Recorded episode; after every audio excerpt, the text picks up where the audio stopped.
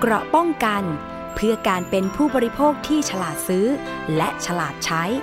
ในรายการ ภูมิคุ้มกัน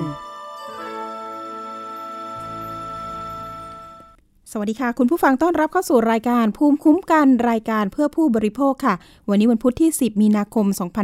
2564 พบกับดิฉัน อภิคณาบุราริศนะคะ คุณผู้ฟังสามารถรับฟังแล้วก็อยู่เป็นเพื่อนกันได้นะคะ ทาง w w w t h a i p b s p o d c a s t com นะคะ ฟังทางมือถือได้เลยนะคะ ก็ง่ายค่ะสำหรับสมัยนี้แล้วนะคะ ก็มีเรื่องมีเหตุการณ์นะคะ เตือนภัยต่างๆ สามารถ ประสานงานมาได้เลยนะคะ 027902111 นะคะ ขอสายคุณอภิคณาได้เลยค่ะ ร้องเรียนแล้วก็ปรึกษาได้เลยนะคะ ไม่ว่าจะเป็นเรื่องของข้อกฎหมายเราจะมีทนายความนะคะ ช่วยให้คำปรึกษานะคะ ดิฉันเองก็อาจจะรับเรื่องในส่วนของการเตือนภัยนะคะ แนะนำได้ค่ะว่า เรื่องประมาณนี้นะคะจะไปหน่วยงานไหนดี ส่วนมากเนี่ยตอนนี้ก็จะเป็นเรื่องของการหลอกออนไลน์นะคะ ก็ร้องเรียนมาเยอะเหมือนกันค่ะคุณผู้ฟัง ไม่ว่าจะเป็นเรื่องของการถูกปลอมไลน์นะคะแกล้งเป็นเพื่อนนะคะ หลอกยืมเงิน อันนี้มาอีกแล้วนะคะ ก่อนหน้านี้เคยจับกลุ่มนะคะ ผู้ต้องหาไปได้แล้ว 1 ราย ปรากฏว่ามันจะมีนะคะ ผู้ต้องหาคนใหม่ซึ่งไม่ใช่คนเดียวกันนะคะ จากการตรวจสอบแล้ว มีอีกค่ะโผล่เข้ามาอีก นะคะเป็นแฮกเกอร์นะคะก็ตอนนี้เนี่ยกำลังติดตามตัวอยู่ แล้วก็มีผู้เสียหายรายวัน ตอนนี้ก็ 40 กว่าคนแล้วที่นะคะหลงกลโอนเงินไปเรียบร้อยแล้วนะคะ ซึ่งตอนนี้เนี่ยกำลังรวบรวมผู้เสียหายนะคะที่ตำรวจไซเบอร์ หรือว่าสอทอ่าใครที่จะร้องเรียนนะคะตำรวจสอทเนี่ยตอนนี้แจ้งเรื่องไปได้นะคะ ทาง w w w anti scam นะคะ .net นะคะ อันนี้จะเป็นหน่วยงานของทางตำรวจไซเบอร์นะคะ ที่ตั้งอยู่ที่เมืองทองธานี มี Facebook นะคะ สามารถติดตามกันได้นะคะตำรวจไซเบอร์ สอทก็ได้ค่ะนะคะเซิร์ชไปว่าสอทตำรวจสืบสวน สอบสวนเกี่ยวกับอาชญากรรมทางเทคโนโลยีนะคะ เป็นหน่วยงานที่ตอนนี้กำลังเร่งปราบปรามไม่ว่าจะเป็นพนันออนไลน์นะคะ หลอกลวง scammer นะคะ romance scam นะคะหลอกลงทุนทางด้านออนไลน์นะคะแล้วก็รวมไปถึง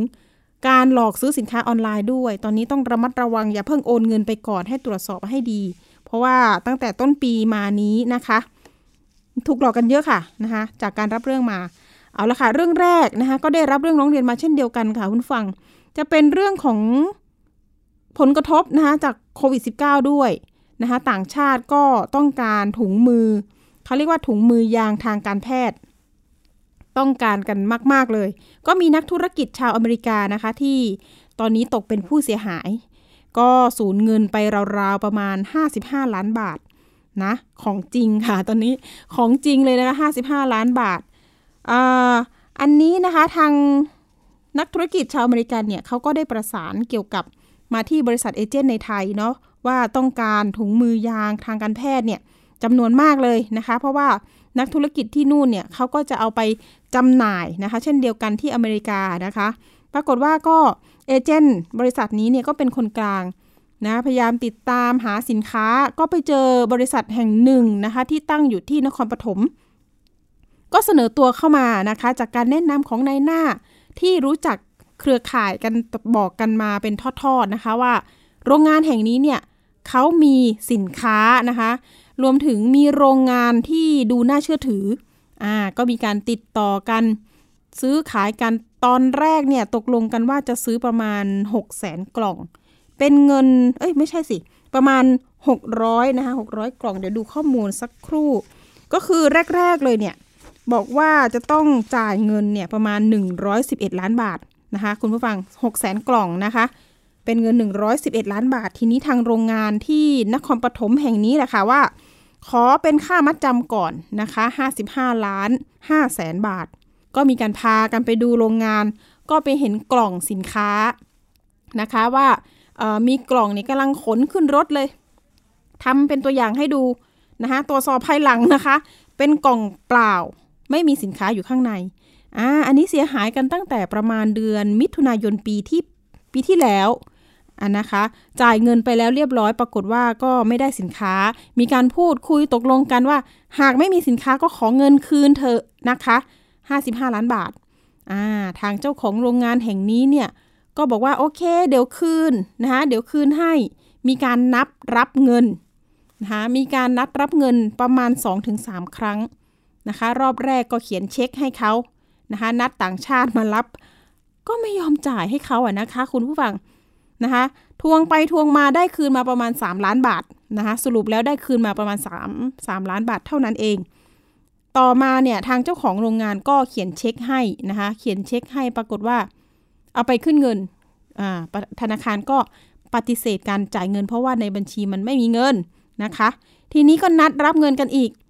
ทีนี้ก็นัดทางต่างชาติกับตัวแทนคนไทยนี่แหละค่ะ ไปที่โรงงานเหมือนเดิม ปรากฏไปถึงทางเจ้าของโรงงานกลับ แจ้งความกลับ ชาวต่างชาติว่าบุกรุกข่มขู่ที่จะเอาเงินคืนนะคะ แล้วก็แจ้งความเท็จนะคะว่าโอเนี่ยมาข่มขู่เพื่อที่จะเอาเงินคืนนะคะก็ไม่เป็นความจริงว่าอย่างนั้น แล้วก็จ่ายเช็คเด้งอีกต่างหากนะคะ ทางต่างชาติก็งงละทีนี้ทำไมถึงมาแจ้งความกลับเขานะคะ ทั้งๆทที่เขาเนี่ยเป็นผู้เสียหาย คุณควรจะจ่ายเงินคืนได้แล้วนะคะ ตอนนี้เนี่ย เขาก็ได้รับความเสียหายจำนวนมากนะคะ แล้วก็ชาวต่างชาติท่านนี้ชื่อนายเจเรมีแมนเชสเตอร์นะคะ เป็นนักธุรกิจชาวไทย ก็มาอยู่ในไทยเนี่ยก็คือบินไปบินมาแล้วก็มีเพื่อนที่สามารถพูดภาษาไทยได้ด้วยนะคะ อยู่ในไทย ก็บอกความรู้สึกนะคะว่า ตอนนี้เนี่ยชาวต่างชาติเนี่ยไม่กล้าที่จะนำเงินเนี่ยมาทำธุรกิจในไทยแล้ว เพราะว่าตอนนี้เนี่ย โดนโกงโดนหลอกนะคะไม่เฉพาะถุงมือทางการแพทย์นะ ยังมีสินค้ารายใหญ่ อีกมากมาย จริง ๆ กลุ่มของชาวต่างชาติกลุ่มนี้ ไม่ได้เสียเงินแค่ 55 ล้านนะคะ ยังมีความเสียหายจากเจ้าอื่นๆ ด้วยในไทยนี่แหละ รวมๆประมาณพันล้านเนี่ยโอ้โห ฟังอย่างนี้แล้วคือ ตอนนี้เนี่ยภาพลักษณ์ของไทยเนี่ยที่ที่เขามองเนี่ยเขามองว่าโอ้โหมันเป็นการสแกมหรือเปล่า เป็นการหลอกลวงมาก ๆเลย ภาพลักษณ์มันก็เสียไปแล้วนะคะ ในไทยตอนนี้เนี่ยเขาก็ขอเรียกร้องขอขอความเป็นธรรมเลยค่ะว่าทางเจ้าหน้าที่ตำรวจเนี่ยที่เขาเคยไปแจ้งความนี่ก็จะมีที่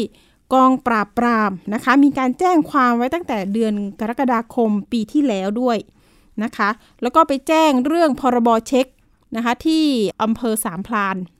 อันนี้เขาพรบเช็คเนี่ยก็จะเป็น ไปแจ้งไว้ที่สพสามพรานนะคะ เพราะว่ามีการจ่ายเช็คกันที่นั่น ไม่แน่ใจว่าทางกองปราบนั้นจะแยกคดีหรือเปล่านะคะ และทีนี้เนี่ยเมื่อประมาณวันที่ 18 กุมภาพันธ์ที่ผ่านมานี่เองนะคะ กลุ่มทางบริษัทตัวแทนที่เป็นเอเจนต์เนี่ยแล้วก็ทางชาวต่างชาติที่เป็นนักธุรกิจก็รวมตัวกันค่ะ ไปตามคดีที่กองปราบปรามนะคะ ว่าคดีที่เขาแจ้งความไว้เนี่ยไปถึงไหนแล้วนะคะ มีการออกหมายเรียก หมายจับ หรือยังเพราะว่านี่โอ้โห คือเขาก็มีหลักฐานนะคะ เรื่องการซื้อขายเรื่องใบเสร็จนะคะ สัญญาที่จ่ายเงินไปนะคะ อันนี้ก็เป็นข้อมูลที่ทางผู้เสียหายเนี่ยเดินเรื่องมาประมาณจะปีหนึ่งแล้วนะคะ ก็ยังไม่ได้รับความเป็นธรรมนะคะเจ้าของบริษัทก็ไร้ความรับผิดชอบว่าอย่างนั้นนะคะ ก็เอาเงินเข้าไปดื้อ อะเดี๋ยวข้อที่จริงจะเป็นอย่างไรเดี๋ยวเรามีตัวแทนนะคะจากบริษัท Sentinel ซึ่งเป็นตัวแทนของผู้เสียหายนะคะมาพูดคุยแล้วก็บอกเล่าเตือนภัยเรื่องนี้ให้กับคุณผู้ฟังได้ฟังกันนะคะ เรามีสายของคุณทิวัตรศรีมงคลนะคะ อยู่ในสายกับเราแล้ว สวัสดีค่ะคุณทิวัตรสวัสดีครับผมค่ะ คุณทิวัตรอยากให้คุณทิวัตรบอกเล่า แล้วก็จะได้เตือนภัยกันในเรื่องของการ ซื้อขายติดต่อซื้อขายสินค้านะคะ แล้วก็ไม่ได้สินค้า อันนี้มันที่มาที่ไปเป็นยังไงที่เราไปรู้จักกับบริษัทแห่งนี้ได้ยังไงอะค่ะคือเดิมทีเนี่ยนะครับ ก็คือบริษัทเซนติเนลเนี่ยก็จะทำธุรกิจเกี่ยวกับการจัดหา เกี่ยวกับอุปกรณ์การแพทย์นะครับ แล้วก็ในสินค้าอื่นๆนะฮะเพื่อที่จะนำไปขายให้ลูกค้าชาวต่างชาตินะครับ ก็เนื่องจากว่ามีมีในส่วนของ คอนเน็ชันกับชาวต่างชาติ แล้วก็มีการแนะนำกันมาว่า ตอนนี้เนี่ยถุงมือในกลายนะครับเป็นที่ต้องการของตลาดมาก แล้วก็มีอาการพูดคุยว่าถ้าเกิดหาได้เนี่ยก็จะมีการทำการค้ากันนะครับ ก็เลยเป็นที่มาว่าเราก็เลยไปหาในตัวแทนของในประเทศไทยเนี่ยว่ามีใครสามารถที่จะจัดหาสินค้าได้บ้างหรือว่าสามารถผลิตสินค้าได้บ้าง ก็มีการพูดคุยกันนะครับ ในกลุ่มของคนที่ทำธุรกิจอยู่เนี่ยว่าเออมี ใครคนไหนไหมที่สามารถทำได้นะครับ ก็มีการ search หาจาก network แล้วก็อ่ามีการพูดคุยกับอ่าในหน้าตัวแทนก็มีการแนะนำให้รู้จักกับบริษัทนิชาเนี่ยครับ ก็เลยค่ะอ่ามีการพูดคุยกันนะครับ จนเป็นที่มาของการตกลงซื้อขายถุงมืออืมนะครับ ซึ่งมีมูลค่าอยู่ที่หนึ่งร้อยสิบเอ็ดล้านบาทนะครับเยอะมากแล้วก็เป็นที่มาของการวางมัดจำเนี่ยค่ะถึงห้าสิบห้าล้านห้าแสนบาท นะครับ แล้วเลยกลายเป็นที่มาของความเสียหายที่เกิดขึ้นในปัจจุบันเนี้ยครับอืมตอนแรกนี่ทางคุณทีวัดได้ไปดูที่โรงงานไหมคะ ว่ามันเป็นยังไง มีการผลิตไหมหรือว่าเอ่อเขารับสินค้าจากบริษัทอื่นมาคะอ่าคือเริ่มแรกเดินทีนะครับ ก็ผมกับคุณอ่าทิติพันธ์นะฮะก็ค่ะอ่าซึ่งเป็นเจ้าของบริษัทเซนติเนลนะฮะมีการอ่าติดต่อนะครับ ผ่านในหน้าแล้วก็อ่ามีการพูดคุยกับอ่า ในส่วนของคุณอ่าอ่าอ่าในส่วนของบริษัทนิชา Healthcare Service เนี่ยนะฮะ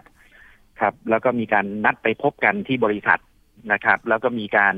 อ่าแสดงถึงเอกสารต่างๆนะครับ ไม่ว่าจะเป็น FDA ไม่ว่าจะเป็นเอกสารเกี่ยวกับผลิตภัณฑ์ แล้วก็สัญญาที่มีกับเอ่อเจ้าของโรงงาน ซึ่งเขาอ่าให้ข้อมูลว่าอ่าเป็นบริษัทที่มีการทำสัญญาผลิต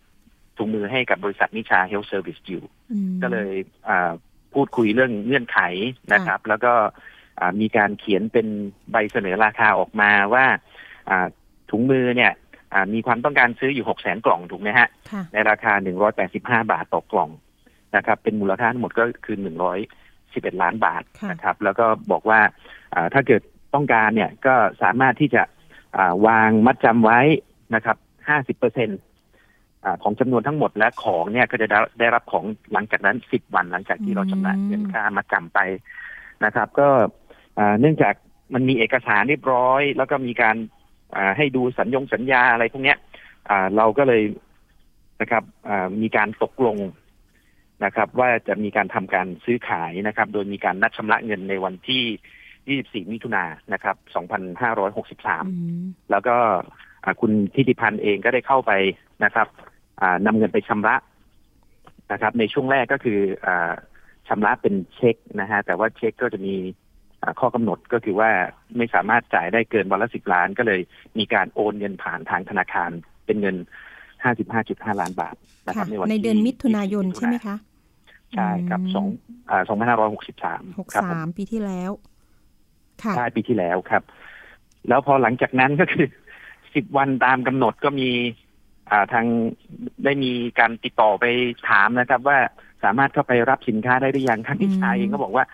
เข้าไปรับได้เลย คุณนิชกมลก็ตอบว่าอ่าสินค้าเรียบร้อยแล้วให้ให้เราเข้าไปรับได้เลยอืมแต่พอเข้าค่ะไปเนี่ยอ่าก็ผลปรากฏก็ไม่มีสินค้าแล้วเธอก็บอกว่าเออมันมีความผิดพลาดกันสื่อสารผิดพลาดก็เลยบอกว่าสินค้ายังไม่ผลิตยังผลิตไม่แล้วเสร็จอ๋อเอ้านะคแล้วรับทีนี้มีบอกว่าให้ไปรับขอได้ลื่เลอนยปอีก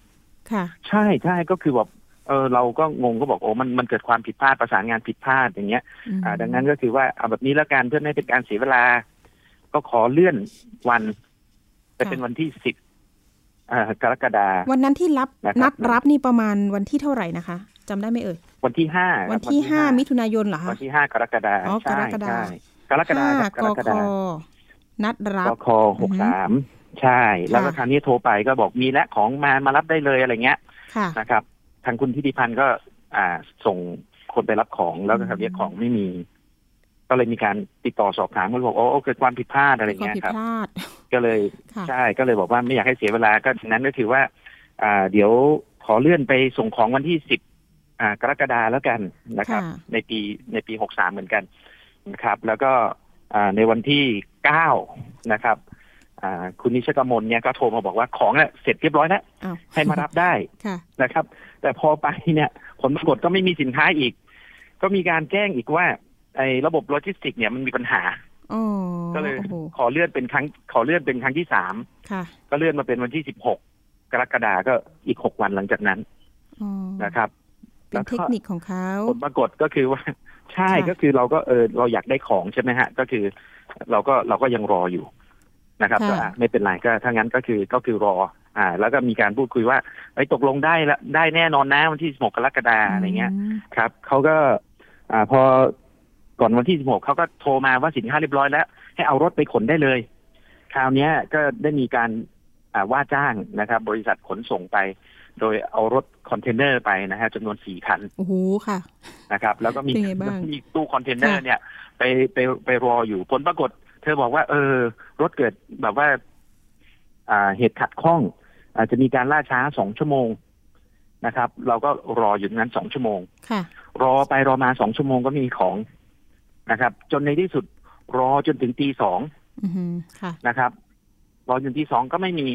อ่า ก็เลยตัดสินใจว่า เออเราเราก็ทิ้งรถไว้นะครับเผื่อเผื่อว่าเออของมันอ่าเรียบร้อยแล้วจะมีมา ก็รออีกสองวันจนถึงวันที่สิบเจ็ด กรกฎาคมนะครับอ่าเวลาเอ่อโทษโทษทีนะฮะเอ่อก็คือว่าจนถึงวันที่สิบเก้าค่ะก็คืออ่าตีตอนแรกเนี่ย รอถึงตีสองวันที่สิบเจ็ดอ่าคราวนี้ก็เลยตัดสินใจจอดรถไว้อีกสองวันก็เป็นวันที่สิบเก้ากรกฎาคมค่ะผลปรากฏก็ไม่ก็ไม่มีสินค้าอืมก็เลยเริ่มนึกแล้วว่า โอ้มันมันไม่ใช่แล้วมันน่าจะโดน อ่า มันน่าจะโดนถูกหลอกหรืออะไรแล้วอืมค่ะก็เลยมีการตัดสินใจนะครับว่าเอ่อ ก็เลยมีการตัดสินใจว่าขอยกเลิกคำสั่งซื้อแล้วกันอืมนะครับ เนื่องค่ะจากว่ามันมันมันผิดนัด มันผิดนัดการส่งของ ซึ่งเราก็เกิดความเสียหายนะครับ แล้วก็ขอเงินมาจำคืนทั้งหมดค่ะอ่าทางอ่าคุณนิชกมลเนี่ยก็นะครับ บอกว่า อ่าถ้างั้นก็เดี๋ยวนัดมาแล้วกัน ว่าจะอ่ามีการ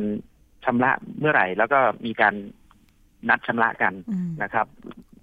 แล้วแต่ว่าพอนัดชำระในแต่ละครั้งเนี่ยนะครับ ก็พอไปรับเงิน ก็มีเหตุที่บ่ายเบี่ยงว่าอืมโอ้ไม่สามไม่สามารถชำระได้นะครับ ไม่สามารถชำระได้ก็บ่ายเบี่ยงไปเรื่อย จนท้ายที่สุดเนี่ยนะครับอ่าครั้งสุดท้ายเนี่ยนะครับอ่า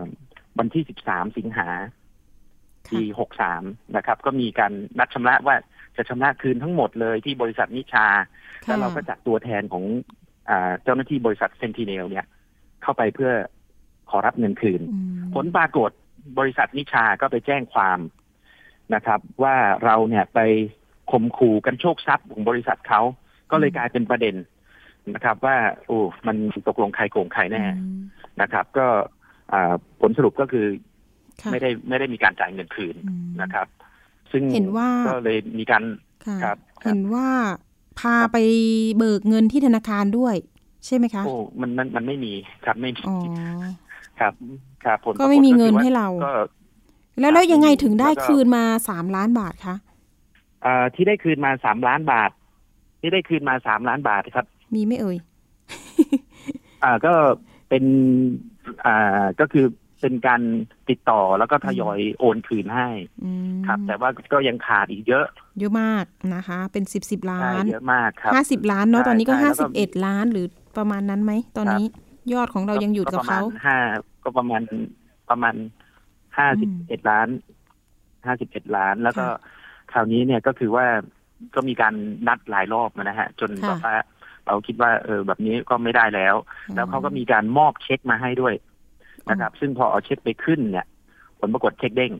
เช็คเด้งนี่เขามอบครับเช็คให้หลังจากวันที่สิบสามสิงหาคมไหมที่เขาแจ้งความกับเราอะหรือว่าก่อนนั้น ที่มอบเช็คเด้งให้เราเนี่ย ให้หลังจาก 13 สิงหาคมอืมที่มาแจ้งความว่าเราบุกรุกใช่ไหมคะคะอ่าคุณทิก็วัฒน์คือวันที่อืม14 สิงหาคม อันนี้ให้เช็คเราใช่ไหมคะ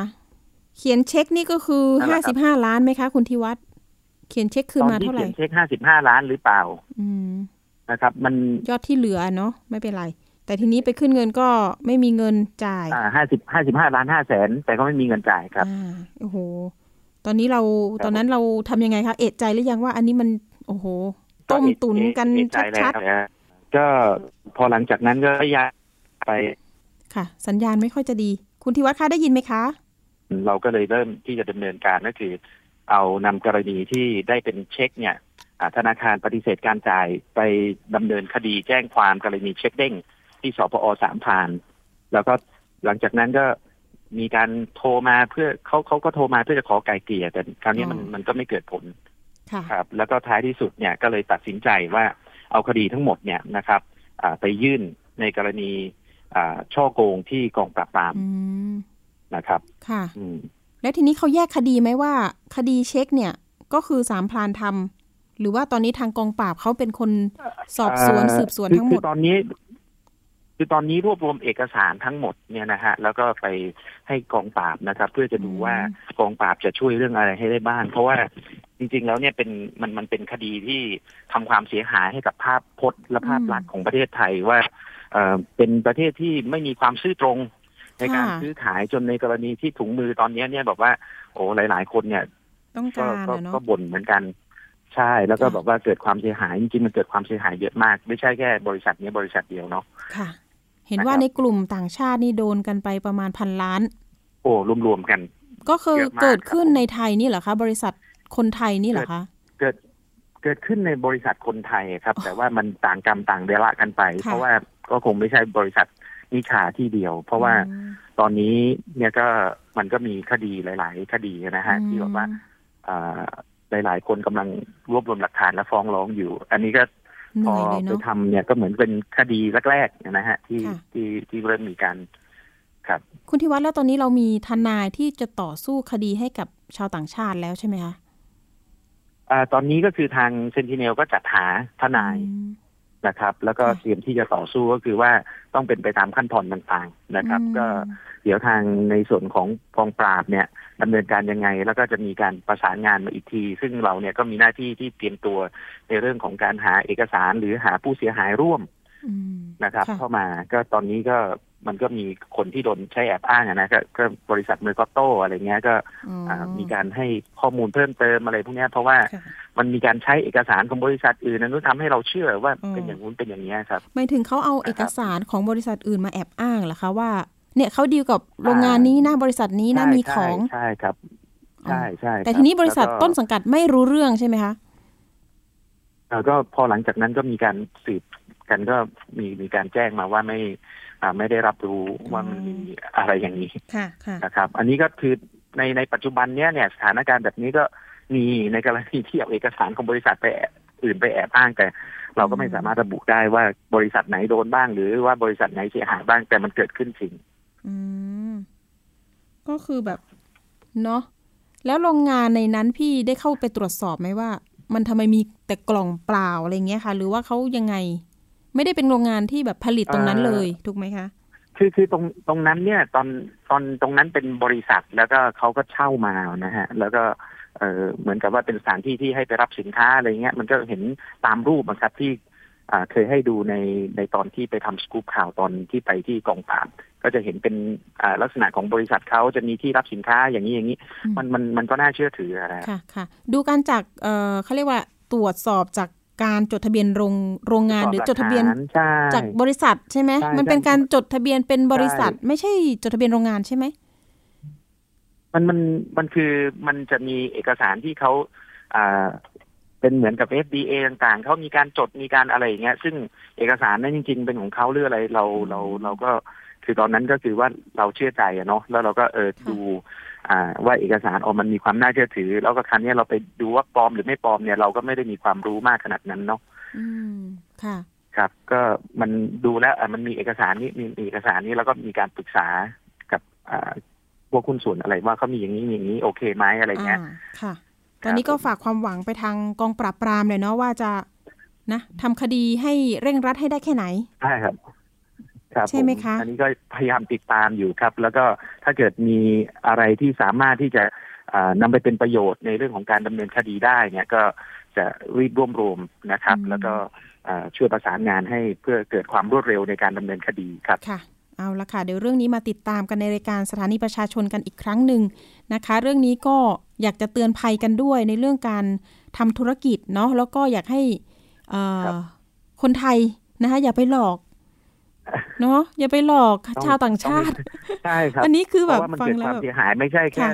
ไม่ใช่แค่คนใดคนหนึ่งแต่ภามัพนลัเป็กษนณ์เราด้วยของประเทศเป็นค่ะภาพลักษณ์ของเรา เพราะว่าต่อไปเนี่ยมีอ่าชาวต่างชาติหลายคนก็บอกโอ้ถ้าเกิดเป็นอย่างนี้เนี่ยมันมันการลงทุนการค่ะอะไรอย่างเงี้ยมันมันก็จะเกิดความเสียหายเกิดขึ้นดังนั้นอืมก็อยากจะฝากไว้ด้วยนะฮะ ว่าค่ะช่วยกันดูแลแล้วก็ช่วยกันเตือนนะครับ ค่ะ เอาใจช่วยนะคะ คุณทิวัฒน์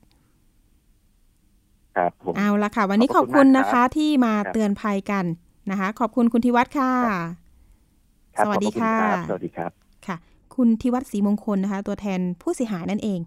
เอาละค่ะ เดี๋ยวเราไปอีกเรื่องหนึ่งนะคะ เตือนภัยเรื่องนี้มาต่อจากสัปดาห์ก่อนนะคะ เรื่องของแอปเงินกู้ดอกเบี้ยโหด ทวงหนี้แบบประจานนะคะ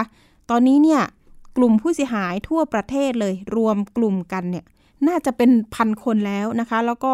มีแอดมินขึ้นมานะคะ แล้วก็รวบรวมกันเป็นกลุ่ม เพื่อที่จะ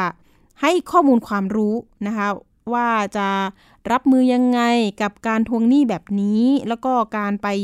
กู้เงินจากแอปพลิเคชันออนไลน์เนี่ยมันอันตรายแค่ไหนนะคะ เดี๋ยวเรามีสกู๊ปข่าวค่ะ เดี๋ยวเราไปติดตามรายงาน แล้วก็มาฟังเรื่องราวนี้จากแอดมินไลน์กลุ่มแอนตี้หมวกกันน็อกออนไลน์กันค่ะ กลุ่มผู้ได้รับผลกระทบจากการทวงหนี้ดอกเบี้ยเกินกฎหมายกำหนด และถูกคุกคามประจานให้อับอาย หลังจากไปกู้เงินนอกระบบจากแอปพลิเคชัน ที่พบเกลื่อนบนโลกออนไลน์ ต่างได้เข้าร้องเรียนต่อตำรวจสำนักงานตรวจคนเข้าเมืองหรือสตมเพราะทราบว่าเมื่อช่วงต้นเดือนกุมภาพันธ์ที่ผ่านมา ทางสตม พร้อมเจ้าหน้าที่ศปอส.ตร. เคยจับกลุ่มเครือข่ายชาวจีนและสิงคโปร์ รวมถึงลูกจ้างไทยที่ทำหน้าที่ทวงเงิน จับได้ที่บ้านพักย่านทาวน์อินทาวน์ โดยเปิดแอป Speed Wallet และยังมีเครือข่ายอีก 8 แอปพลิเคชัน ทางผู้ที่ได้รับผลกระทบ จึงอยากให้ตรวจสอบว่าเป็นเครือข่ายเดียวกันหรือไม่หนึ่งในผู้กู้ที่ได้รับผลกระทบจากการทวงหนี้ เปิดเผยว่าเมื่อปลายปีที่ผ่านมา จากพิษโควิด -19 ที่ทำงานให้หยุดงาน และได้รับเงินเดือนเพียงแค่ครึ่งเดียว ประกอบกับภรรยาท้องแก่ใกล้คลอด จึงจำเป็นต้องหาเงินมาใช้จ่ายในครอบครัว จึงเข้าไปค้นดูในอินเทอร์เน็ต พบการโฆษณา กู้เงิน 5,000 บาทถึง 20,000 บาท ได้เงินภายใน 5 นาที แต่พอกรอกข้อมูลเข้าไปในแอปพลิเคชัน และกดยินยอม แอปจะบังคับให้กู้เพียง 2,000 ถึง 2,500 บาท หลังจากนั้นผู้กู้ได้รับการอนุมัติเงิน 2,500 บาท แต่โอนให้จริง 1,500 บาท ที่เหลืออ้างว่าเป็นค่าดำเนินการ และให้ใช้หนี้ภายใน 7 วัน พอครบ 7 วันให้ส่งยอดเต็มจำนวนพร้อมดอกเบี้ยที่ไม่ระบุว่าเท่าไหร่ และหากเกิน 7 วัน มีค่าปรับ 300 บาทถึง 400 บาท ที่ผ่านมาทำให้หลาย ๆ คนต้องกู้เงินหลาย ๆ แอป เพื่อมาหมุนเวียนและปิดหนี้รายวันที่เริ่มบานปลาย บางแอปมีการขยายเวลา แต่เรียกค่าบริการเพิ่ม บางคนเลยกำหนดหนึ่งวัน เจอทวงหนี้แบบข่มขู่และประจานไปที่ทำงาน เมื่อเป็นคดีตั้งต้นแล้วภายในเวลาเจ็ดวันเราต้องจ่าย เราก็ไม่รู้ว่าเขาจะมาเลยเจ็ดวันแล้วเขาจะทวงไงเพราะว่าเราไม่เคยปกติเราก็อะเอาตรงนี้มาจ่ายตรงนี้ได้ เราก็พยายามจ่ายได้ จนมาวันหนึ่งมีแอปหนึ่งครับ แล้วเลยแค่วันเดียว แล้วเขาก็ประจานเราเลยอย่างเงี้ยส่งรายชงรายชื่อตามข้อคงข้อความทวงหนี้ ไปตามเบอร์โทรเราทำให้เราอับอายหัวหน้าหน้างงหน้างาน แบบจากคนที่ไม่อะไรเนี่ยเขาก็แบบโทรมาหาเราเนี่ยว่าเราเอารายชื่อเขาไปแอบอ้าง ไปกู้ยืม ทั้งที่เราไม่ได้รู้จักกับเขาก็มีอย่างเงี้ยแล้วแต่แล้วทุกวันเนี้ยโดนแบบข่มขู่แล้วค่ะข่มขู่เหมือนกับคล้ายๆจะอุ้มไปฆ่าอะไรประมาณเนี้ยค่ะ คือแบบให้สูญหายไปเลยเอออยากให้เจ้าหน้าที่ช่วยยังไง ถ้าสมมติว่าปณีประนอมได้ก็ถ้าสมมติว่าเราเป็นเป็น เป็นหนี้เขาใช่ไหมคะ ทุกคนก็ต้องใช้อยู่แล้วอ่าฮะแต่ว่าจะดอกยังไงก็ว่ากันอีกทีนึงอะไรประมาณนี้ค่ะ แล้วก็แบบให้หยุดดอกรายวันน่ะประมาณนี้ค่ะ ที่จะช่วยเราได้ นอกจากนี้ยังมีกลุ่มผู้ได้รับผลกระทบตั้งกลุ่มชื่อว่ากลุ่มไลน์แอนตี้หมวกกันน็อกออนไลน์ โดยเข้าร้องเรียนต่อตำรวจไซเบอร์ เพื่อตรวจสอบที่มาของแอปพลิเคชันเงินกู้เถื่อนบนโลกออนไลน์ทั้งหมด และความเสี่ยงของผู้กู้เงินผ่านแอปพลิเคชันดังกล่าว หลายหน่วยงานเตือน ขั้นตอนการติดตั้งแอป จะมีการอนุญาตให้เข้าถึงข้อมูลที่อยู่ในเครื่องทั้งหมด โดยเฉพาะรายชื่อเบอร์โทรศัพท์ แม้จะยกเลิกการติดตั้งแอปแล้วก็ตาม ก็ไม่สามารถลบข้อมูลได้ ข้อมูลเหล่านี้จะถูกนำไปใช้ เมื่อผู้กู้ผิดนัดชำระ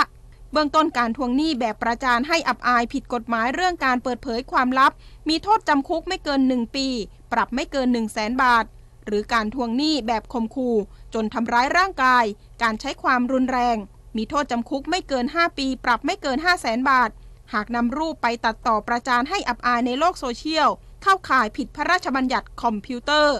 อภิคณาบุราริไทย PBS รายงาน ค่ะ เรื่องนี้นะคะกำลังมีผู้เสียหายเนี่ยเดือดร้อนกันมาก ๆ เลยนะคะ เพราะว่าต่างก็ประสบปัญหาเนาะสถานการณ์โควิดรอบ 2 มานี่ก็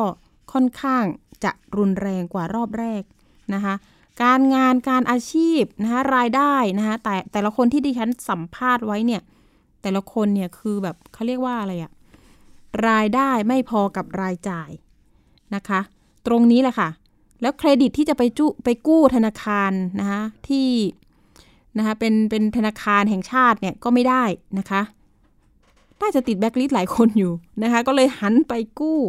กับแอปพลิเคชันที่โอ้โหถ้า search เข้าไปในอินเทอร์เน็ตนี่ก็เห็นเกลื่อนเลยล่ะค่ะ อ่า อันนี้แหละเป็นที่มาของการที่ถูกคุกคามไปถึงญาติพี่น้องนะคะ ที่ทำงานบางคนถูกไล่ออกจากงานด้วยซ้ำนะคะนะคะดีนะคะเขาจะไม่แบบหันไปฆ่าตัวตายอะไรเงี้ยนะทีนี้เนี่ยก็มีกลุ่มนะที่จะตั้งขึ้นมาเพื่อที่จะเป็นที่ปรึกษาของคนที่ได้รับความเดือดร้อนอยู่แล้วนะคะ ให้มีที่พึ่งบ้างนะคะ เอาละเรามีสายของแอดมินแซนนะคะไลน์กรุ๊ป แอนตี้หมวกกันน็อกออนไลน์อยู่ในสายกับเราเดี๋ยวพูดคุยพร้อมกันนะคะ สวัสดีคุณแซนนะคะ สวัสดีค่ะ ค่ะ คุณแซน เอาละมาพูดถึงแอปพลิเคชัน กู้ออนไลน์กันอีกครั้งหนึ่งเนาะเพราะว่าตอนนี้เนี่ยพบผู้เสียหายเนี่ย ร้องเรียนมาเยอะมากว่าถูกนะคะตามทวงหนี้แบบรายวัน แบบคุกคามนะคะ เครียด แต่ละคนนี่คือเครียดเครียดมาก ๆ ว่าจะต้องใช้หนี้ไหม เพราะว่าใช้ไปเนี่ยทบไปทบไปเนี่ย มันค่อนข้างที่จะแบบเออจริง ๆ ใช้เงินต้นไปหมดแล้วอะนอกนั้นก็เหลือแค่แบบดอกเบี้ย ใช่ไหมคะ คุณแซน ที่คุณแซนเจอปัญหานี่เป็นยังไงบ้าง ถ้าปัญหานี้ที่เจอในกลุ่มสมาชิกนั่นนะคะ ก็คือในกรณีของเอเหยื่อบางรายอะค่ะ มันมีการจ่ายขยายเวลา แล้วก็ ทบไปจนมันแบบบางรายนะคะ ได้เงินมาจริงแค่พันกว่าบาท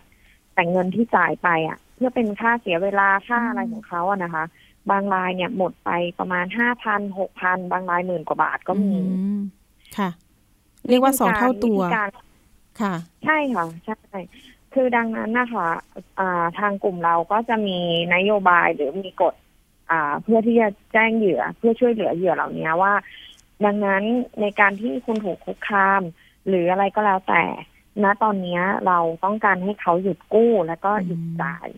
ค่ะ ก็คือยังไม่ต้องไม่ได้หจ่ามายยความว่าอืมไม่ใช่ไม่ได้หมายความว่าเราเราจะไม่ใช้หนี้เขานะคะ เราเป็นหนี้แต่เราก็ต้องใช้ค่ะเพียงแต่ว่าณตอนเนี้ยอะไรทุกๆอย่างอะ่ะ คือเหยื่อบางรายอะถูกคุกคามหนักมาก ไม่ว่าจะเป็นในเรื่องของการอนาจารเอารูปภาพ เอาครอบครัว เอาลูกอืมเอาพี่น้องหรือเอาตัวเขาเองเนี่ย ไปลงไว้โป๊ะแล้วก็ส่งต่อ ส่งต่อแบบ ให้คนอื่นบางคนเนี่ยโดนเหมือนประมาณว่าส่งเป็นลิงก์ค่ะเป็นลิงก์ไปแล้วก็บอกว่าเออบุคคลนี้เป็นเมียน้อยอะไรอย่างเงี้ยค่ะอ๋อคนไม่รู้อย่างนั้อะนเลยด้วยความที่เป็นคนไทยใช่เขากดเข้าไปดูมันกลายเป็นรูปหน้าเหยื่อ แล้วก็เป็นการประจานว่า บุคคลนี้ชื่อนี้กู้เงินไปจากแอปพลิเคชันนี้เราไม่ใช้ไม่ใช้หนี้ค่ะหนีหนี้มีพฤติกรรมหนีหนี้อะไรแบบเนี้ยค่ะอ๋อต้องถูกประจานอะไรแบบนี้ มันค่อนข้างที่จะรุนแรงอะค่ะ ก็คือแบบเอ่ออยู่ไม่เป็นสุขแหละเนาะคนที่กู้เงินมาเนี่ย ใช่ ตอนนี้ในกลุ่มใช่มีค่ะกี่คนแล้วคะคุณแซน ตอนนี้มีอยู่ประมาณหนึ่งพันสี่ร้อยกว่าคนค่ะโอ้โหโอเค แล้วสำหรับของคุณแซนเนี่ยเห็นว่าก็คือเคยเจอ แอปเงินกู้เนี่ยอยู่ๆก็แจ้งยอดมาว่ามีการอนุมัติเงินให้เราด้วยใช่ไหมคะ อันนี้เล่าให้ฟังหน่อย ใช่ค่ะ ใช่ค่ะ ของแซนเนี่ยตอนแรกคืออ่าแซนได้รับลิงก์ว่าคุณมีอะไรนะวงเงิน คุณได้รับวงเงินอนุมัติเป็นเงินหนึ่งแสนบาทอืมเราก็เลยตกอ่าเราตกใจไหมเรานะตอนนั้นนะถามว่าตกใจไหมเราไม่ได้ตกใจอะไรหรอกค่ะ เพราะว่าตัวแซนเองก็มีการทำเรื่องยื่นกู้กับธนาคารไป เราก็เคยเลยเข้าใจว่าอ๋อน่าจะเป็นข้อมูลของธนาคารส่งมาหรือเปล่าอะไรแบบเนี้ยอ๋อพอกดเข้าไปปุ๊บอะปรากฏว่ามันก็ไปเด้งเป็นหน้าแอปพลิเคชันค่ะของแอปเหล่านี้เขาก็จะให้เรากรอกข้อมูลแต่ถามว่าเราอะเข้าไปเราเห็นละ มันไม่ใช่ของธนาคารเราก็เลยออก ยังไม่มีการกดข้อมูลใดๆมันยังไม่เคยให้ข้อมูลใด ๆ กับเขาอืมแต่ณตอนค่ะที่เรากดลิงก์เข้าไปเนี่ยจนเรามารู้ทีหลังหลังจากนั้นประมาณเจ็ดแปดวันนะคะมันก็มีข้อความมาส่ง ไปหาเพื่อนส่งไปหาบุคคลอื่น ๆ ที่ไม่เกี่ยวกับเราว่าเนี่ย เราชื่อนี้นามสกุลนี้ เบอร์โทรศัพท์นี้ได้ไปกู้เงินจากแอปพลิเคชันนี้ไว้แล้วมีพฤติกรรมหนีหนี้ไม่จ่ายอ้าวแล้วทุกคนก็โทรมาหา โทรมาถามเราว่า เออไปกู้อะไรไว้ทำไมถึงแบบปล่อยให้เขาโทรมา หรือส่งข้อความมาคุกคามแบบนี้แต่ณตอนนั้นน่าจะได้รับข้อความจาก QSMS ค่ะเอ๊ะแต่เราค่ะไม่ได้กรอกข้อมูลเข้าไปนี่นาเขาจะดูดข้อมูลเราไปได้ยังไงคะเนี่ย วิธีการของแอปเหล่านี้ค่ะ บางครั้งเราไม่จำเป็นต้องกรอกแต่การอืมกดยืนยันลิงก์อะค่ะ เหมือนเรากดเข้าไปแค่เนี้ยเขาก็สามารถที่จะดูดข้อมูลในโทรศัพท์ของเราได้ การดูดข้อมูลของเขาอะค่ะ มันไม่ใช่แค่เบอร์โทรศัพท์ในเครื่องเราเท่านั้นค่ะแต่มันก็จะเป็นพวกไลน์เฟซบุ๊กหรือแม้แต่รูปที่เราบันทึกไว้ถ่ายไว้อะไรอย่างเงี้ยค่ะโอ้โหเขาสามารถดึงไปได้หมดเลยค่ะ ตอนนี้เนี่ยมันจากการที่สืบข้อมูลทำงานร่วมกับเจ้าหน้าที่เนี่ย พอจะทราบไหมคะ เบาะแสคนที่ทำการเนี่ยดูดข้อมูลอะไรต่างๆ เนี่ยเป็นเป็นใครอยู่เบื้องหลัง คือตรงเนี้ยต้องบอกเลยว่าทางเราก็ถ้าทางทางอ่าในในในส่วนของแฟนเนี่ย ยังไม่ทราบ แต่ตอนนี้ทางตำรวจอะน่าจะทราบแล้ว ซึ่งเบื้องต้นคือจะทราบกันอยู่แล้วว่า แอปเหล่านี้คือโดเมนจริง ๆ ของเขามันไม่ได้อยู่ในไทยอะค่ะอืม นะคะ อาจจะอแต่ยู่ที่คนที่คนที่ค่ะอ่า แต่คนที่ทำหน้าที่เป็น call center ก็จะมีอ่าพม่าบ้างลาวบ้าง ค่ะ แล้วก็จะมีคนไทยบ้างที่ไปอ่าสมัครงานเข้าไปแล้วก็ไปทำอาชีพนี้ค่ะเกี่ยวกับการทวงหนี้เหล่าโทรนี้ทวงหนี้ ซึ่งตอนนี้ใช่ ซึ่งตอนเนี้ยแอปพวกเนี้ยค่ะ ฉลาดตรงที่ว่าเขารับอ่าเขาไปจ้างให้คนไทยเปิดบัญชีธนาคาร อืม ซึ่งมันมีหลายบัญชีมาก ๆ ตอนนี้ที่ที่กำลังตรวจสอบนะคะ มันมีหลายบัญชีมาก เป็นร้อยร้อยๆบัญชีเลย ซึ่งตรงเนี้ยก็จะต้องให้ทางเจ้าหน้าที่อะเขาตรวจสอบว่าอ่าเจ้าของบัญชีมีส่วนเกี่ยวข้องอะไรไหม มีค่ะการเชื่อมโยงใด ๆ ถึงแอปพลิเคชันอืมเหล่านี้บ้าง อันนั้นต้องเป็นอ่าหน้าที่ของทางเจ้าหน้าที่เขาเป็นคนจัดการต่อค่ะอืมค่ะ ก็ก่อนหน้านี้ก็มีการจับกลุ่มไปแล้วเนาะจะมีชาวจีนใช่ค่ะสิงคโปร์หกคน ใช่ค่ะ รวมถึงคนที่ใช่โทรทวงหนี้เนี่ยประมาณ 46 คน เห็นว่าได้เงินเดือนค่ะประมาณหมื่นหมื่นสองเนี่ยหมื่นต้นต้นใช่ค่ะๆประมาณใช่นี้ค่ะตอนนี้ก็ต้องมาใช่สืบค่ะแหละว่า เอ๊ะมันจะเป็นเครือข่ายเดียวกันไหมแอปพลิเคชันเหล่านี้ ซึ่งซึ่งมันก็เถื่อนเนาะไม่ได้จดทะเบียนกับนะธนาคารแห่งประเทศไทยอะค่ะเอาละค่ะท้ายนี้อยากให้คุณแซนแอดมินแซนนะคะ เตือนภัยกันนิดนึงนะคะ เรื่องการไปกู้เงินจากแอปเหล่านี้ค่ะ ก็คืออ่าฉันอยากจะเตือนนะคะ หลาย ๆ คนอ่าที่เข้าไปยุ่งเกี่ยวกับแอปพลิเคชันอ่าเหล่านี้อยากจะบอกว่าถ้าใครที่หลงเข้าไปแล้วนะคะ ตอนนี้สิ่งที่คุณจะได้รับคือการเขาเรียกอะไรขาดความเป็นส่วนตัวค่ะขาดความเป็นส่วนตัวแน่นอน เพราะเขาก็จะเอาข้อมูลของคุณคุกคามคุณแล้วข่มขู่ประจานไปกับคนอื่นอืมๆที่อยู่รอบข้างเรานะคะ ข้อมูลสำคัญสำคัญในชีวิตเราก็จะถูกกระจายออกไปแบบเนี้ยค่ะ การเข้ามาวงจรเนี้ยฉันบอกได้เลยว่ามันเป็นวงจรที่อ่าเข้ามาแล้วหาทางออกยากมาก เพราะอะไรเพราะว่ามันจะมีหลาย ๆ คนที่กู้แอปที่หนึ่งหลังจากนั้นไปเอากู้แอปที่สองมาจ่ายแอปที่หนึ่งมันเหมือนวงจรแบบงูกินหางซึ่งมันไม่จบสิ้นแล้วชีวิตของคุณก็จะไม่มีความสุขเลยอืมเพราะคุณก็จะถูกการคุกคามข่มขู่อยู่ตลอดเวลาค่ะ ตอนนี้ก็ค่ะให้ทุกคนให้ข้อมูลกับเจ้าหน้าที่เนาะตอนนี้สองหน่วยงานที่กำลังสืบเรื่องนี้อยู่นะคะมีทั้งอ่าสอทนะคะตำรวจไซเบอร์ แล้วก็สตมใช่ค่ะด้วย เอาละค่ะ วันนี้ขอบคุณสำหรับข้อมูลการเตือนภัยจากแอดมินแซนนะคะไลน์กรุ๊ปแอนตี้หมวกกันน็อกออนไลน์ วันนี้ขอบคุณนะคะ สวัสดีค่ะขอบคุณค่ะ สวัสดีค่ะ ค่ะ นี่ก็เตือนกันไปเนาะจริง ๆ แล้วก็หยุดจ่ายนะคะ อย่างที่ คุณแอดมินแซนบอกรวมถึงเจ้าหน้าที่เองเนี่ยก็บอกเหมือนกันให้หยุดจ่ายก่อนนะคะ เดี๋ยวเรื่องการจ่ายที่ยังค้างอยู่เนี่ยให้ตกลงกันอีกทีหนึ่งในเรื่องของอะหลังจับหลังจับกลุ่มนะคะ เดี๋ยวก็มาว่ากันว่าใครเป็นหนี้เท่าไหร่ก็เอาหลักฐานกันามากางดูนะคะ ตอนนี้ก็ให้เป็นเจ้าหน้าที่ทางตำรวจนะคะกำลังดำเนินการสืบค้นหานะคะนายทุนนะคะกลุ่มแอปพลิเคชันเหล่านี้ก่อนอ่าอันนี้ก็ ไม่ต้องเครียดนะคะ คนที่ไปกู้เงินให้หยุดจ่ายก่อนละกันเนาะเพราะว่าเราอาจจะจ่ายไปหมดแล้ว แต่บางคนก็ต้องอแสดงความบริสุทธิ์ใจนะคะบริสุทธิ์ใจนะคะ เตรียมเอกสารกันไว้ก่อนนะคะแล้วก็ไปแจ้งความไว้ในพื้นที่สพสอนอที่เราอาศัยอยู่นะคะ ว่าตอนนี้เนี่ยเราถูกคุกคามยังไงนะคะถูกประจานยังไง เก็บหลักฐานไว้นะคะ เพราะว่าการทวงหนี้เนี่ยมันมีพรบควบคุมอยู่นะคะ เอาละค่ะ ช่วงสุดท้ายนะคะ เป็นช่วงคิดก่อนเชื่อกับดรแก้วกังสดานอัมภัยนักพิษวิทยาและคุณชนาทิพย์ไพรพงศ์วันนี้นะคะไปติดตามตอน คนทั่วไปเข้าใจว่าวิตามิน A มีหน้าที่ช่วยให้สายตาดี ดังนั้นคนที่สูญเสียการมองเห็นหรือว่าคนตาบอดเนี่ย คงไม่ต้องการวิตามิน A ใช่หรือไม่ ไปติดตามกันค่ะ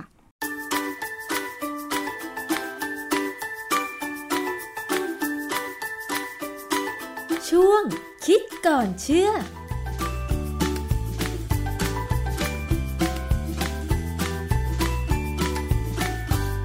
พบกันในช่วงคิดก่อนเชื่อกับดรแก้วกังสดานนภัยนักพิษวิทยากับดิฉันชนาทิพไพรพงศ์นะคะ วันนี้มาคุยกันเกี่ยวกับเรื่องของวิตามิน A ค่ะ หลายคนคงจะเคยได้ยิน เขาบอกเล่ากันมาว่า ถ้าอยากมีสายตาดี ให้กินผักบุ้งเพราะผักบุ้งมีวิตามิน A ซึ่งนั่นก็หมายความว่าวิตามิน A ช่วยบำรุงสายตาทำให้ตาดีใช่ไหมคะ แต่ถ้าคนทั่วไปเข้าใจว่าวิตามิน A มีหน้าที่ช่วยให้สายตาดี แล้วคนที่สูญเสียการมองเห็นหรือว่าตาบอดเนี่ยต้องการวิตามิน A หรือไม่อ่าช่วงนี้เราไปคุยกันเรื่องนี้ค่ะอาจารย์คะ เรื่องของวิตามิน A กับการบำรุงสายตาเนี่ยมันเกี่ยวข้องแล้วก็มีงานวิจัยอะไรที่มาสนับสนุนบ้างคะอาจารย์ ปกติเนี่ยเวลาเราพูดถึงวิตามิน A เนี่ย คนก็จะเข้าใจเลยว่ามันช่วยให้ตาดีนะเราเรียนชั้นประถม มัธยม อุดมศึกษาอะไรก็ตามเนี่ย ถ้าถามว่าวิตามิน A มีหน้าที่อะไร คนก็จะตอบว่าช่วยทำให้สายตาดีผมก็ถามกลับว่าถ้าคนตาบอดล่ะทำไงว่าไม่ต้องการวิตามิน A ใช่ไหมความจริงคนที่เขาถูกผมถามเนี่ยเขาก็รู้นะว่าไม่ใช่ แต่เขาก็ไม่รู้จะอธิบายยังไง เราจะอธิบายได้เนี่ยเราต้องเรียนในระดับถึงขั้นของเซลล์คือความจริงเนี่ยวิตามิน A เนี่ยเป็นวิตามินที่สำคัญมาก ต่อกระบวนการทำงานของเซลล์ เพราะว่าเป็นวิตามินที่อย่างน้อยทำงานร่วมกับวิตามินอ e, ีและเขาจะช่วยป้องกันผนังเซลล์ ให้มันทำงานได้เต็มที่ค่ะนะฮะคือเซลล์ทุกเซลล์เนี่ย จะทำงานอะไรก็ตามเนี่ยได้เต็มที่หรือไม่เต็มที่เนี่ย ผนังเซลล์ต้องดีก่อน ถ้าไม่ดีเนี่ย การทำงานก็จะรวนนะฮะเพราะฉะนั้นเนี่ยเราจะเห็นว่าถึงคนที่มองไม่เห็นเนี่ยเขาก็ยังต้องการวิตามินเอ ไปใช้ในการทำงานของเซลล์อื่น ๆ ในร่างกายเขาอืมนะฮะอย่างเวลาเราดูในเว็บในโฆษณาต่าง ๆ เนี่ยก็จะบอกว่าวิตามินเอเนี่ยเอ่อละลายในไขมันนะ มีความสำคัญต่อร่างกายในการมองเห็น ช่วยบำรุงสายตา แก้โรคตามัวตอนกลางคืน ซึ่งความจริงไม่ใช่ มันการขาดทำให้เป็นโรคตามัว เพราะฉะนั้นการกินเข้าไปเนี่ย มันไม่ได้แก้โรคตามัว มันทำให้ระบบสายตาการมองเห็นเนี่ยกลับมาเหมือนเดิมค่ะนะฮะ อันนี้อันนี้เป็นการให้ความรู้ประชาชนแค่เกี่ยวกับการมองเห็น คือเว็บพวกนี้จะรู้แค่นี้นะฮะเออแล้วส่วนใหญ่เนี่ยก็จะบอกว่าวิตามินเอเนี่ยจะได้จากนมนะฮะเนย แล้วก็กีกีเนี่ยเป็นลักษณะของที่เขาเรียกว่าเนยใส แต่ความหมายของกีจริงๆเนี่ยผมเคยได้ยินมาเขาบอกว่ามันคือเนยที่ทำจากสัตว์ที่ได้จากนมของสัตว์อื่นที่ไม่ใช่วัว ค่ะ อย่างเช่น ถ้าเป็น เนยจากนมควายเนี่ยเขาเรียก ghee อือฮึนะฮะอะไรเงี้ยพึ่งเพราะฉะนั้นความหมายของคำว่า ghee เนี่ย เป็นความหมายที่สับสนสำหรับผมนะค่ะก็ไม่เป็นไรอะเราก็รู้ว่าจะมีขาย มี ghee เนี่ยเป็นลักษณะเป็นเนยใสจริงๆขายอยู่ตามซูเปอร์มาร์เก็ตนะค่ะฮะตับสัตว์เนี่ยก็เป็นแหล่งของวิตามินเอที่ดี ซึ่งพอมันเป็นดีพอมันดีมันมันมีวิตามินเอสูงเนี่ย ถ้าใครที่ชอบกินตับก็อาจจะได้วิตามินเอมากเกินไป คือวิตามินเอเนี่ย เป็นวิตามินละลายไขมัน วิตามินละลายไขมัน ส่วนใหญ่ถ้ากินมากเกินแบบพยาบำรุงเนี่ยนะอาจจะเกิดปัญหาพอสมควรนะฮะค่ะแต่ไม่ว่ากัน คนเราส่วนใหญ่ไม่ได้กินเกินหรอกนะฮะถ้ากินอยู่ในอาหารก็ไม่มีปัญหาค่ะทีนี้ถ้าเป็นเอ่อผักผลไม้หรือคนที่กินมังสวิรัตเนี่ยเขาเขาอาจจะไม่ได้วิตามินเอโดยตรงจากการกินเนื้อสัตว์แต่เขาได้จากเบต้าแคโรทีนซึ่งมันสามารถเปลี่ยนไปเป็นวิตามินเอได้ในร่างกายเราค่ะก็ไม่มีปัญหาอะไร ดังนั้นเนี่ยคนที่กินอาหารเป็นรู้ว่าควรจะกินยังไงเนี่ย มักจะไม่ขาดวิตามินเอนะฮะค่ะแต่ปัญอันหนึ่งที่น่าสนใจคือ วิตามินเอเนี่ย เป็นสารอาหารที่เราใช้เป็นตัวอย่างที่บอกว่า ถ้าได้ไม่พอเป็นอันตราย ถ้าได้พอร่างกายดีอือฮึหรือถ้าได้เกินพอก็จะเป็นอันตรายเหมือนกัน มันเข้าตามหลักการที่เขาบอกว่าเอ่อขนาดที่เหมาะสมของสารอาหารเนี่ยจะทำให้ร่างกายนี่สมบูรณ์อ่า เป็นไปได้ตามปกติค่ะนะฮะมีเว็บหนึ่งเขาให้ข้อมูลว่า วิตามินเอเป็นวิตามินที่ละลายในไขมัน มีหน้าที่ช่วยในการมองเห็น การเจริญเติบโตของกระดูก การแบ่งตัวของเซลล์ กระตุ้นภูมิคุ้มกันเพื่อต่อสู้เชื้อโรคนะวิตามินเอช่วยให้ผิวหนังมีความแข็งแรง ซ่อมแซมผิวหนัง ซ่อมแซมซ่อมแซมผิวของตาและหลอดลมทำให้เชื้อเข้าสู่ร่างกายยากขึ้น กระตุ้นให้เซลล์เม็ดเลือดขาว โดยเฉพาะลิมโฟไซต์เนี่ยทำงานอย่างมีประสิทธิภาพ คือเว็บนี้ให้ข้อมูลยาวออกไปอีกแล้ว มากกว่าการมองเห็นนะค่ะฮะแต่จริง ๆ แล้วเนี่ย พอเราเรียนไปเยอะๆเนี่ยนะฮะเราจะรู้เลยว่าวิตามินเอเนี่ยเข้ามามีบทบาทเยอะมากถามว่าวิตามินเอเนี่ย กินเข้าไปแล้วมันถูกทำลายไหมถูกทำลายค่ะนะฮะตับเนี่ยจะทำลายวิตามินเอที่มากเกินพอทิ้งไปอือฮึเท่าที่จะทำได้ พอถึงจุดหนึ่งตับ ทำลายไม่ได้ก็จะสะสมอือฮึการสะสมอะไรในตับเนี่ยจะทำให้ตับมีปัญหาค่ะนะฮะเอ่อถามว่าวิตามินเอช่วยในการทำให้มองเห็นดีได้ยังไง เออวิตามินเอเนี่ยเขาจะไปทำงานร่วมกับโปรตีนที่ออปซินที่ดวงตาเราทำให้เรามองเห็นได้ดีเหมือนอย่างที่ควรจะเป็นค่ะ แต่ไม่ได้เกี่ยวกับเรื่องสายตาสั้นนะอือฮึสายตาสั้นสายตายาวนี่คนละเรื่องกันนะฮะ เพราะฉะนั้นเนี่ย การได้วิตามินเอการกินเบต้าแคโรทีนเข้าไปเป็นประจำเนี่ย ก็จะเป็นประโยชน์ทีนี้ประเด็นที่ควรจะเข้าใจคือ เวลาร่างกายเราจะต่อต้านอนุมูลอิสระที่อยู่ในเซลล์เนี่ย ถ้าเป็นอนุมูลอิสระที่เกิดขึ้นและอยู่บริเวณที่เป็นไขมัน เป็นหน้าที่ของวิตามินเอวิตามินอ e, และเบต้าแคโรทีน แต่ถ้าเป็นส่วนที่เป็นน้ำในเซลล์เนี่ย จะต้องเป็นวิตามินซีเพราะฉะนั้นจะเห็นว่าการทำงานเกี่ยวกับการต่อสู้อนุมูลอิสระ ซึ่งมันมีปัญหา และมันเกิดตลอดเวลาในร่างกายเรานะฮะที่เราต้องทำลายเนี่ย เราจะต้องกินวิตามินมากกว่าหนึ่งอย่างค่ะ การที่ไปพยายามกินวิตามินอะไรบางอย่างเนี่ยให้มากเกินไปเนี่ย มันก็จะทำให้ร่างกายอาจจะเริ่มมีปัญหาได้ เพราะว่า มันจะต้องมีการทำงานร่วมกันอือฮึนะฮะค่ะ อาจารย์แล้วอาการครับของคนที่กินวิตามินเอมากเกินไป มันจำเป็นยังไงคะอาจารย์ โดยทั่วไปนะ ที่เขาสังเกตจากคนไข้คนที่เจาะเลือดแล้ววิตามินเอสูงเนี่ย จะพบว่าเกิดอาการคลื่นไส้หงุดหงิดเบื่ออาหาร อาเจียนตาพร่าปวดศีรษะ ผมร่วงอืมค่ะปวดกล้ามเนื้อและท้องอ่อนแรงง่วงนอนสถสถานะทางจิตเปลี่ยนแปลงคืออาอาการแบบเนี้ยมันเป็นลักษณะของการที่ได้รับอะไรที่เกินอืมบางอย่างที่มากกว่าวิตามินเอหมายความว่าอาจจะเป็นวิตามินตัวอื่น ก็อาจจะเป็นอาการพวกนี้ได้พอสมควร เพราะว่าอย่างอย่างอะไร คืออย่างที่บอกแล้วว่าอะไรถ้ามันมากเกินไปเนี่ย เซลล์จะทำงานผิดปกติอืนะฮะมค่ะทีนี้คนที่กินวิตคนที่กินตับเยอะๆหรือกินอวัยวะของภายในของสัตว์เนี่ยซึ่งมันมีวิตามินเอสะสมเนี่ยคือมันก็สะสมอยู่ตามผนังเซลล์ของอวัยวะนั่นแหละนะฮะก็อาจจะเป็นมากขนาดนอนไม่หลับอ่อนเพลียอืมน้ำหนักลดคือแทนที่จะได้ผลประโยชน์จากการกินวิตามินนะฮะค่ะกลายเป็นได้ผลที่เป็นโทษ คืออันหนึ่งที่น่าสนใจคือผู้คนทั่วไปเนี่ย อาจจะเข้าใจว่า วิตามินเนี่ยสำคัญมากสำคัญแบบขาดไม่ได้เลยค่ะ ต้องพยายามให้มันมากๆเอาไว้ทั้งที่ความจริงแล้วเนี่ย ถ้าเรากินวิตามินเยอะหรือสมบูรณ์ก็จริง แต่เรากินสารอาหารไม่พอเนี่ยนะค่ะวิตามินก็ทำงานอะไรไม่ได้ วิตามินทั่วไปเนี่ยทำหน้าที่คล้ายกับน้ำมันเครื่องของรถยนต์อืมนะฮะตัวน้ำมันน้ำมันที่เราไปเติมเนี่ยเป็นพลังงานค่ะแต่ว่าต้องมีน้ำมันเครื่องช่วยหล่อเลี้ยงทำนองเดียวกัน เรากินสารอาหารเข้าไปทั้งห้าหมู่เนี่ย ส่วนที่เป็นวิตามินเนี่ยจะทำหน้าที่เป็นตัวช่วยในการใช้สารอาหารให้เป็นประโยชน์ค่ะคราวนี้ในคนผู้หญิงเนี่ยถ้าท้องขึ้นมาเนี่ย บางครั้งเนี่ยก็จะได้รับการจ่ายวิตามินให้กินเพิ่ม เพราะเพราะว่าในช่วงนั้นเนี่ยร่างกายของผู้หญิงต้องการวิตามินเพิ่มแน่ๆสารอาหารต้องการเพิ่มหมดเลยค่ะเพื่อไปเลี้ยงตัวอ่อน แต่ปรากฏว่าก็มีงานวิจัยโบราณแล้วนะ หรือจนมาถึงปี 1995 เนี่ย ก็มีบทความเรื่อง Teratogenicity of High Vitamin A Intake ในวารสาร New England Journal of Medicine นะฮะ คือบทความนี้พูดทั่วๆไปเกี่ยวกับการเกิด Teratogenicity คำว่า Teratogenicity คืออะไร คือการเกิดรูปวิรูปเกิดมาไม่ปกติรูปคืออะหไรรือพิการอย่างนี้ใช่ไหมคะอาจารย์ อ่า วิรูป วิรูปเนี่ยมันแปลว่า วิเนี่ยแปลว่าแปลกไปจากคนอื่น ค่ะ เพราะฉะนั้นถ้าเราบอกว่าคนนี้ชื่อวิไลวัน แสดงว่าอะไรแสดงว่าผิวเขาแปลกไปจากคนอื่นอืมซึ่งคควรจะไปในงานในในแนวทางที่ว่าดีค่ะสวยใช่เราเรียกวิไลวันนะค่ะฮะอันนี้บทความเนี่ยคือการกินวิตามินเอมากเกินไปเนี่ยทำให้เด็กในท้องเนี่ย ผิดปกติอืมในเขาศึกษาในผู้หญิง22,748คน พบว่ามี339คนเนี่ย ออกลูกมาแล้วพิการแต่กำเนิด อันนี้คือลูกวิลูกนะฮะค่ะ บอกว่าทารกจำนวนยี่หนึ่งร้อยี่สิบเอ็ดคนนั่นแหละมีข้อบกพร่องที่เกิดขึ้น ในบริเวณที่มีการพัฒนาเป็นสมอง คือตอนที่ช่วงสามเดือน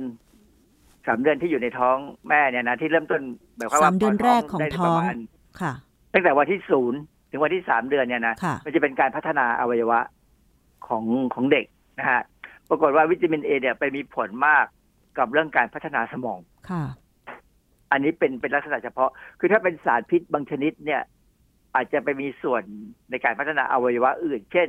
สมัยก่อนเนี่ย มันมียาชื่อทาริโดมายเป็นยาแก้แพ้ท้องเนี่ย มันจะไปมีปัญหาเกี่ยวกับการพัฒนาแขนขาทำให้เด็กเนี่ย แขนขาไม่มีก็ไม่ได้ก็ได้ หรืออาจจะมีแขนสั้นๆออกมาอืมนะฮะแต่เรื่องของวิตามินเอเนี่ยจะไปพัฒนาไปไปมีปัญหากับการพัฒนาส่วนของสมอง พวกคนที่เขามีลูกผิดปกติเนี่ย พอสืบประวัติถามข้อมูลแล้วเนี่ยเขากินอาหารหรือผลิตภัณฑ์เสริมอาหาร จนได้วิตามินเอมากกว่าหมื่นห้าพันยูนิตนะหรือใช้คำว่าหมื่นห้าพันไอยูค่ะคำว่า IU นี่คือ international unit เนี่ยเป็นถามว่ามันเป็นหน่วยวัดยังไง อันนี้อธิบายยาก ผมเองก็ไม่ค่อยเข้าใจมันนะค่ะนะอาจารย์แล้วคนปกติอย่างเราๆเงี้ยจะรู้ได้ยังไงว่าเรากินวิตามินเอมากเกินไป มากเกินกว่า 15,000 IU ได้ยังไงอาจารย์ ก็ต้องไปดูที่ถ้าถ้าเรากินกินเป็นอาหารธรรมดานะ กินแบบกินตับหรือกินผักใบเขียวนะ ไม่เกินอือฮึอย่างเช่น กินผัดผักบุ้งกินคะน้ากินฟักทอง กินสารอาหารเบต้าแคโรทีนในรูปแบบของอาหารเนี่ย คือกินไปเถอะ ยังไงก็ไม่เกินใช่ไหมอาจารย์เอ่อถ้าเกินอย่างกรณีของผักเนี่ยนะ เราจะผิวออกเหลือง ซึ่งเราจะรู้เลยว่าเราผิว ผิวเราสีปกติผิดปกติแล้วอืมแต่ถ้าเป็นคนที่ชอบกินตับเนี่ย อาจจะอันตรายหน่อยเช่นโอ้ตับมานี่ซื้อกินสิบไม้อย่างเงี้ยตับปิ้งอย่างเงี้ยสิบไม้สิบไม้นี่น่าดูแล้วล่ะ เริ่มมีปัญหาแล้วนะฮะค่ะคืออย่างที่บอกแล้วว่า กินวิตามินเอมากเกินไปเนี่ย สุขภาพเรามันจะแย่ลงนะเราจะนอนไม่หลับ เราจะผิวผิวแทนที่จะดีก็อือฮึจะกลายเป็นไม่ดีอะไรเงี้ยนะค่ะคือจะมีอาการผิดปกติเลยอะคือเราสังเกตตัวเราเองว่าเราสบายดีไหมค่ะ กำลังคิดอยู่ค่ะว่า ตอนเนี้ยตัวเองกินวิตามินเอมากเกินไปหรือเปล่า เพราะว่าไม่กินผลิตภัณฑ์เสริมอาหาร แต่ก็กินผักผลไม้ปกติ กินเครื่องในบ้างบางครั้ง อันนี้ถือว่ากินมากเกินไปไหมอาจารย์กินเป็นบางครั้งไม่ไม่น่าจะมีปัญหาคือ ไม่ใช่ว่าคนเดียวสั่งตับมาทั้งจานแล้วกินอยู่คนเดียวเนี่ย อันนี้ก็น่าดุน่าน่ากลัวแล้วล่ะนะแต่ถ้าเรากินอาหารแบบเขาบอกอะไร เอ่อก๋วยเตี๋ยวมีตับมาชิ้นสองชิ้นเงี้ยไม่กิมีนปัญได้หาหรอกอืมอ่าค่ะ มันมันไม่มากเกินค่ะเพียงแต่ว่า เอ่อถ้าคือคือถ้าเป็นกรณีของผักผลไม้เนี่ย ผิวมันบอก แต่ว่าถ้าเป็นกรณีของตับสัตว์เนี่ย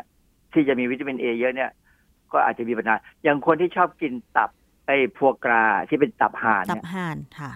อันนั้นเสี่ยงนะอือฮึเพราะว่าคนที่พวกนี้จะชอบมาก เนื่องจากว่าบางหลายๆคนเนี่ยเขาบอกว่าตับนี่มัน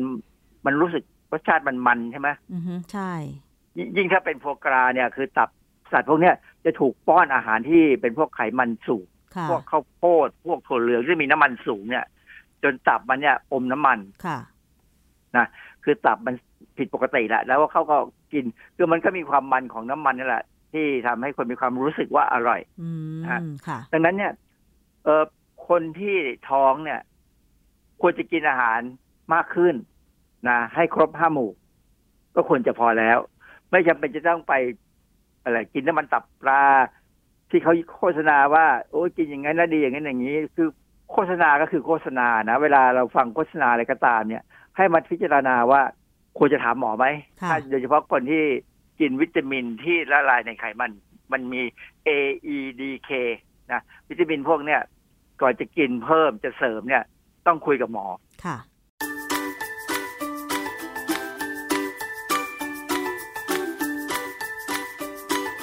ช่วง คิดก่อนเชื่อ